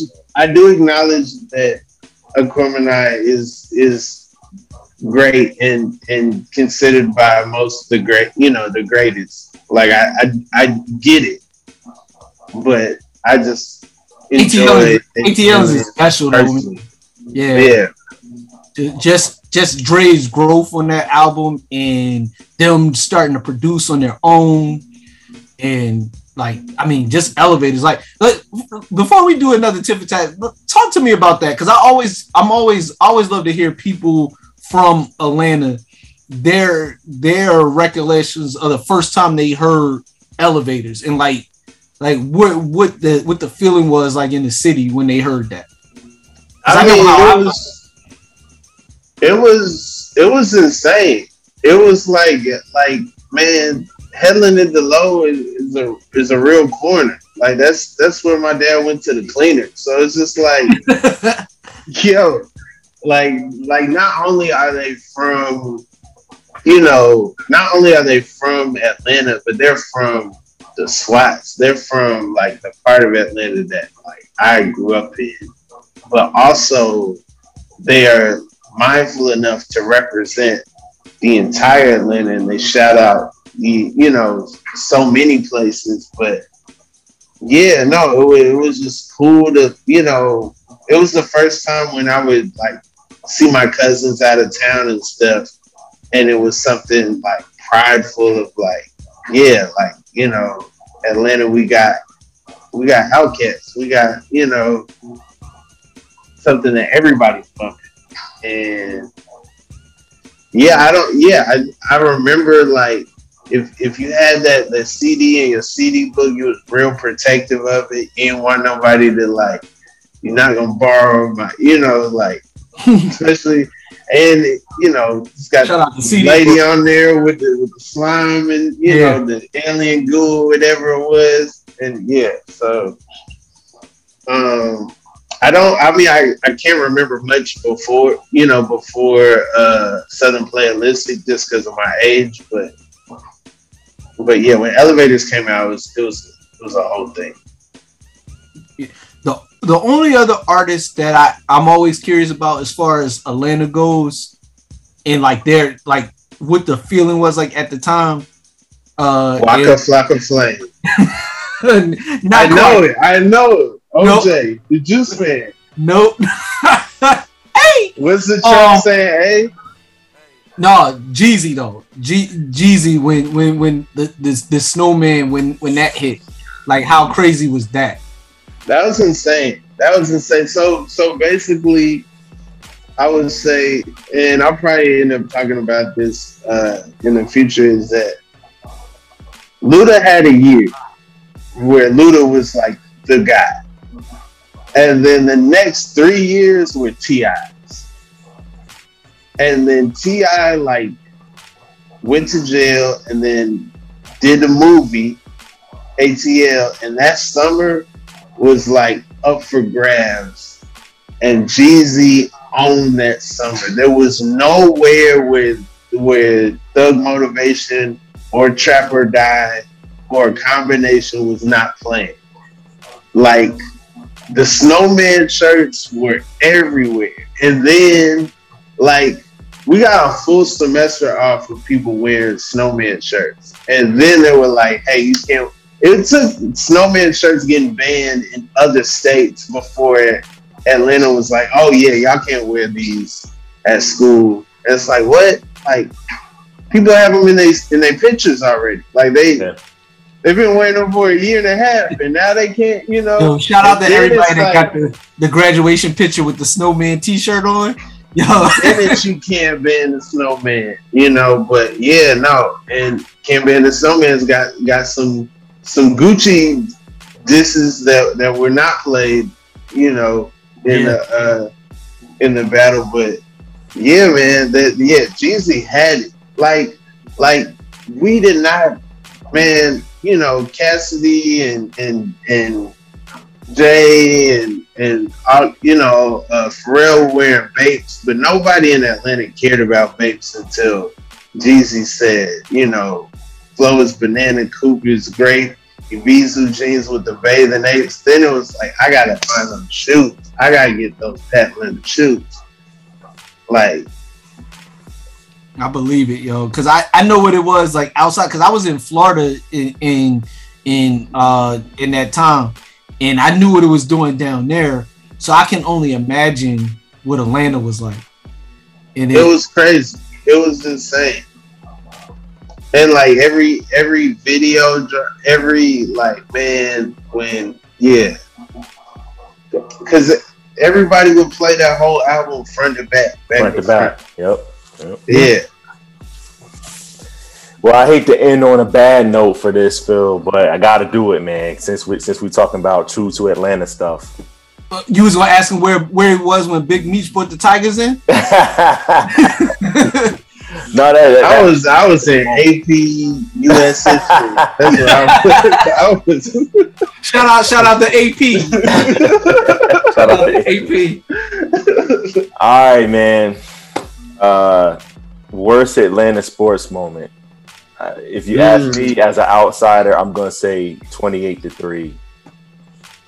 Uh, Super Yeah, I mean that's that's that's rough, especially because man, we you know we brought our future to the uh, to the Falcons game. We beat the uh, the Seahawks. You know, future on the sideline, like you know. I, I, um, I, could have told you Future was a bad luck charm, yo, because we, we brought Future out to the to the Super Bowl when we played the Ravens. The 49ers did.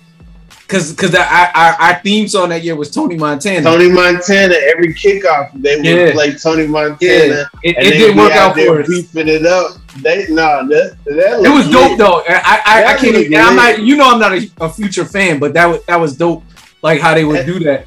as someone who was in the club and was really like like when Future was out, just really feeling that like, man when the, when y'all did that, I I was like I don't get how this is connected to Joe Montana or, or the 49ers at all, but you know, hey, I it looked it looked lit.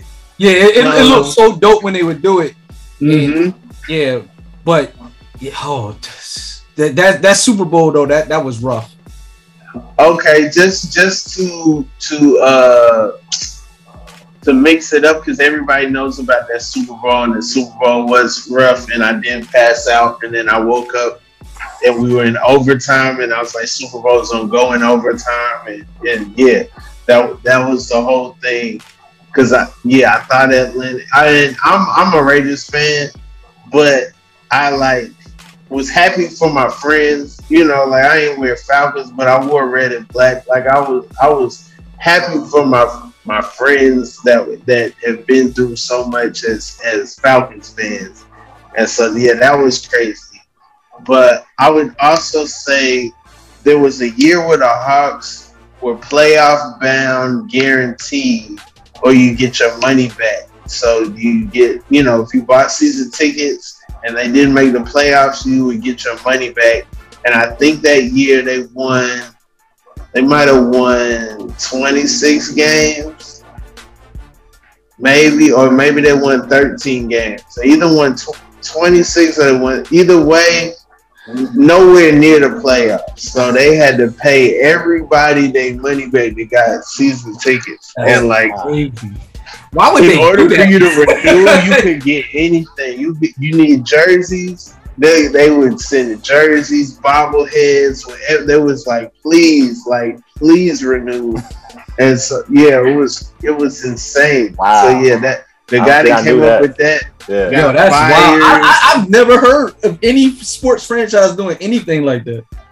Cause it was dumb. Cause it was dumb. It had nothing to do with basketball. You think Josh Childress is like, well, hey, we we we don't want to, you know, their contracts wasn't on the line. Like they, man, Speak, speaking of dumb, let, let me let me get your thoughts on uh, former uh, Atlanta uh, point guard, the the, the captain, uh, who was was offered eighty four million dollars guaranteed by the Lakers, turned it down, and ended up having to settle for six million from the Boston Celtics. So one, he has to leave LA to go to Boston and and he, and he was making 18 a year prior to, so he goes from 18 to six. I'm not. I'm not gonna fault Dennis Schroeder. I, I like Schroeder. you know, as, as somebody that like he was a German dude, and then he ends up, you know, in Atlanta, and just just the fact that he's still alive, the fact that he's just still, you know, he was around all them black people, all them black women, went to Magic City, was in a club. You know what I'm saying? Just made it out because I, I know if I grew up in Germany and then just wound up a millionaire in Atlanta, it, yo, it, it would be way worse than that. It would be way worse than turning down a contract for me. I already know.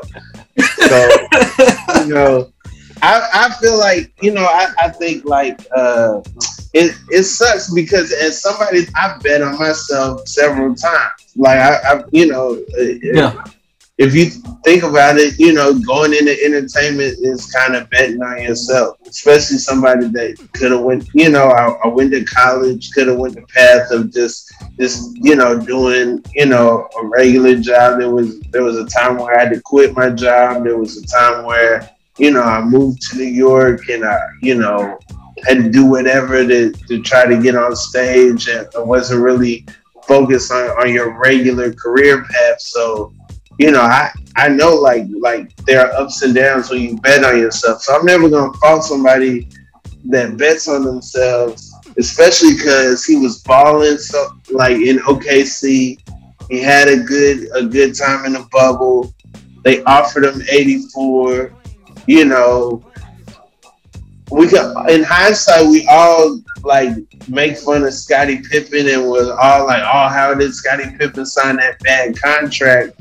But you know, Scottie Pippen was looking like, hey, this could this could help my family. So, you know, like like now we're like, oh, you should have took the 84, but what what if he would have balled out? What if AD wouldn't have got hurt? What if LeBron wouldn't have got hurt?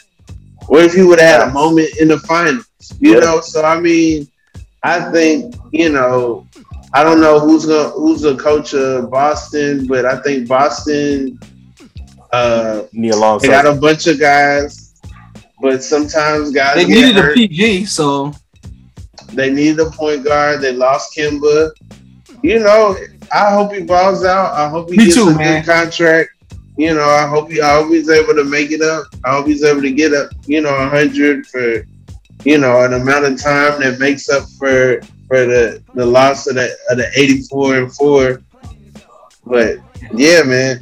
I just don't want the Isaiah Thomas situation, man, where like the, the contract was so close and then shit goes left.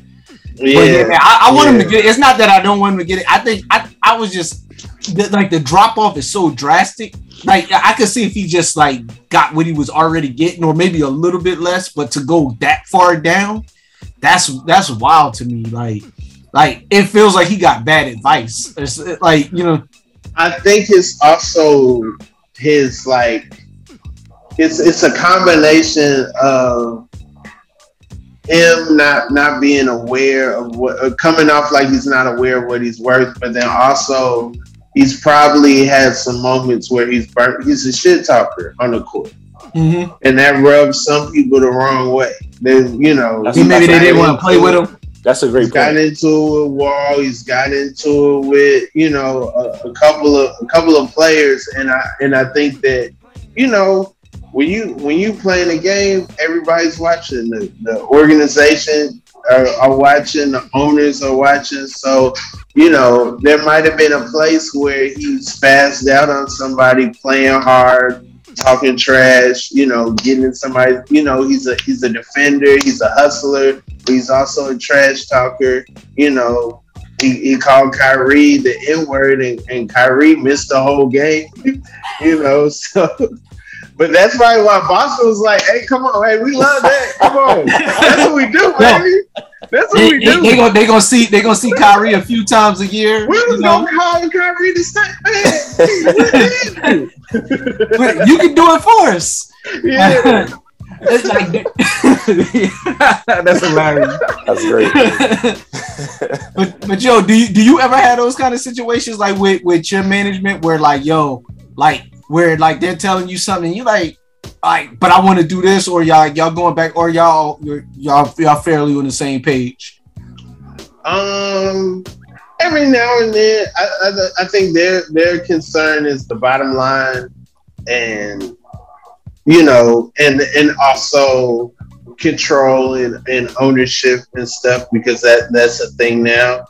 But sometimes that fight prevents you from working. So it's like I could turn down everything and turn my nose up to everything and try to own everything.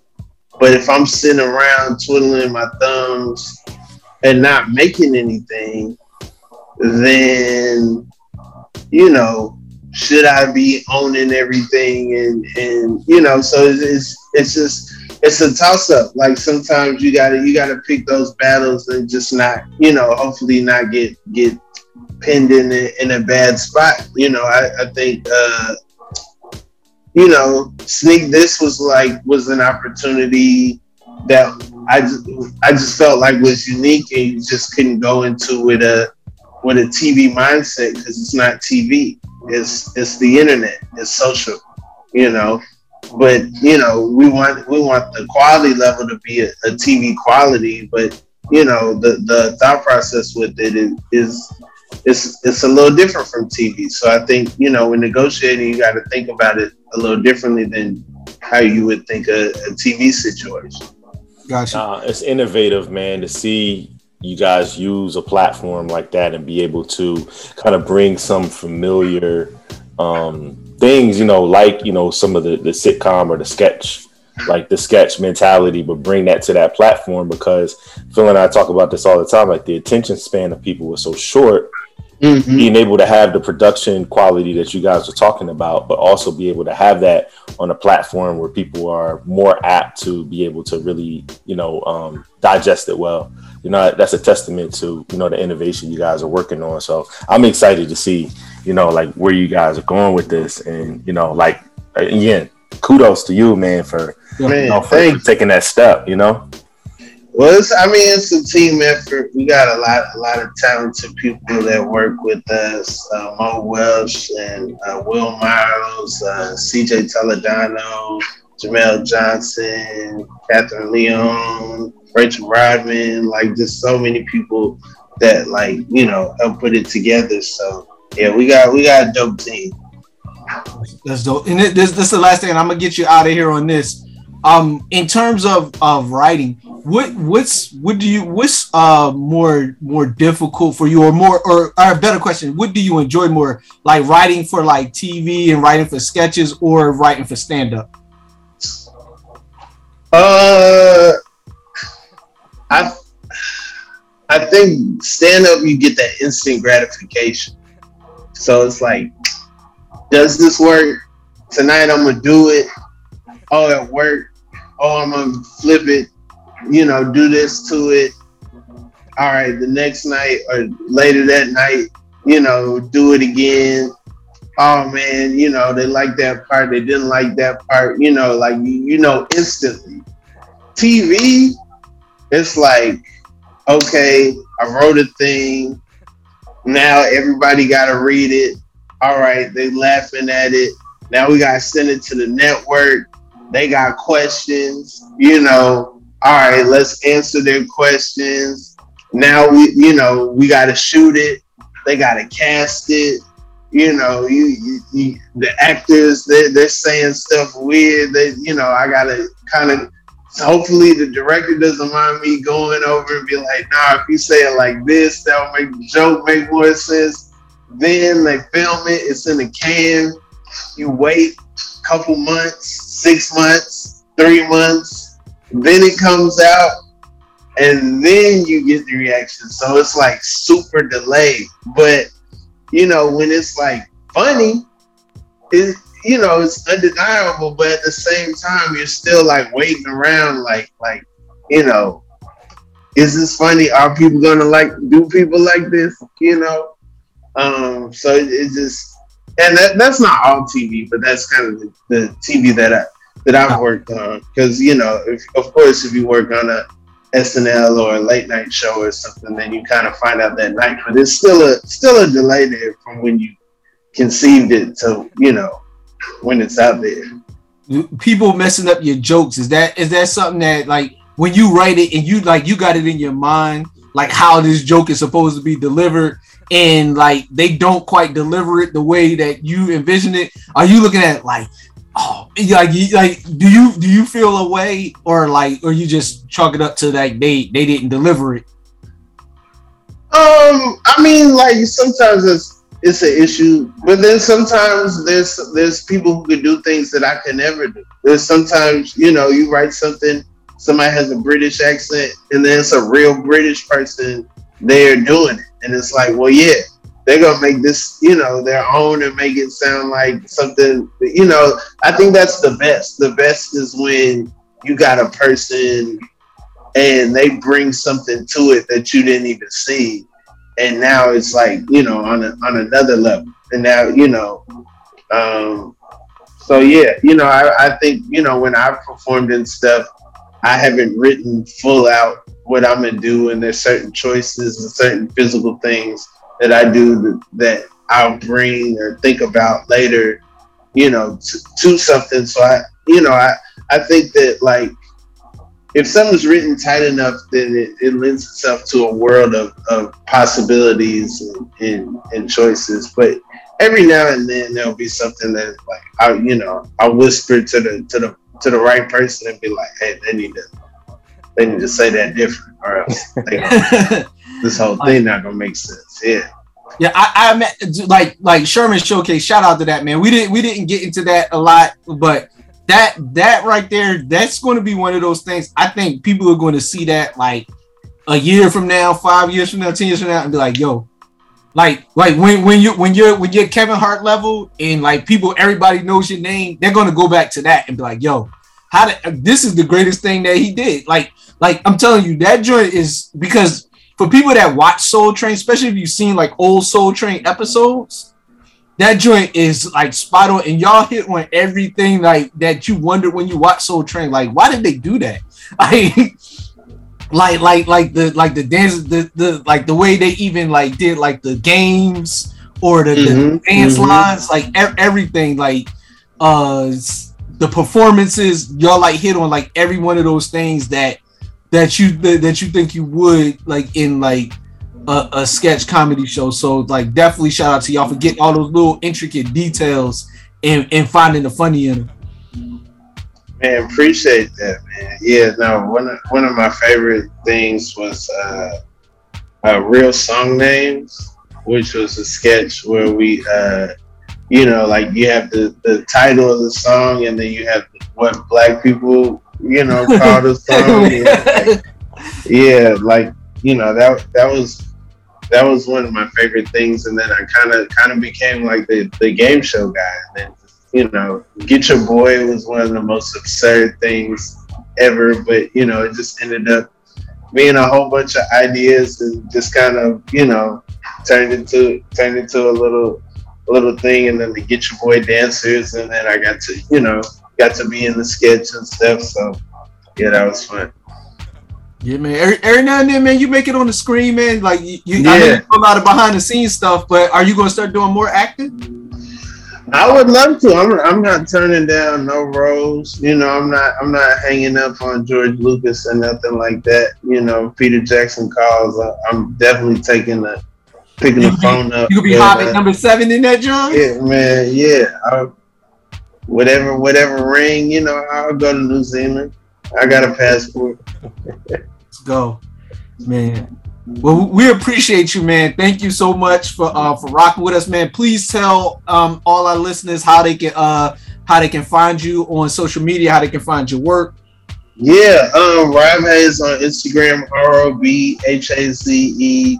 Uh, Robert is the man on Twitter.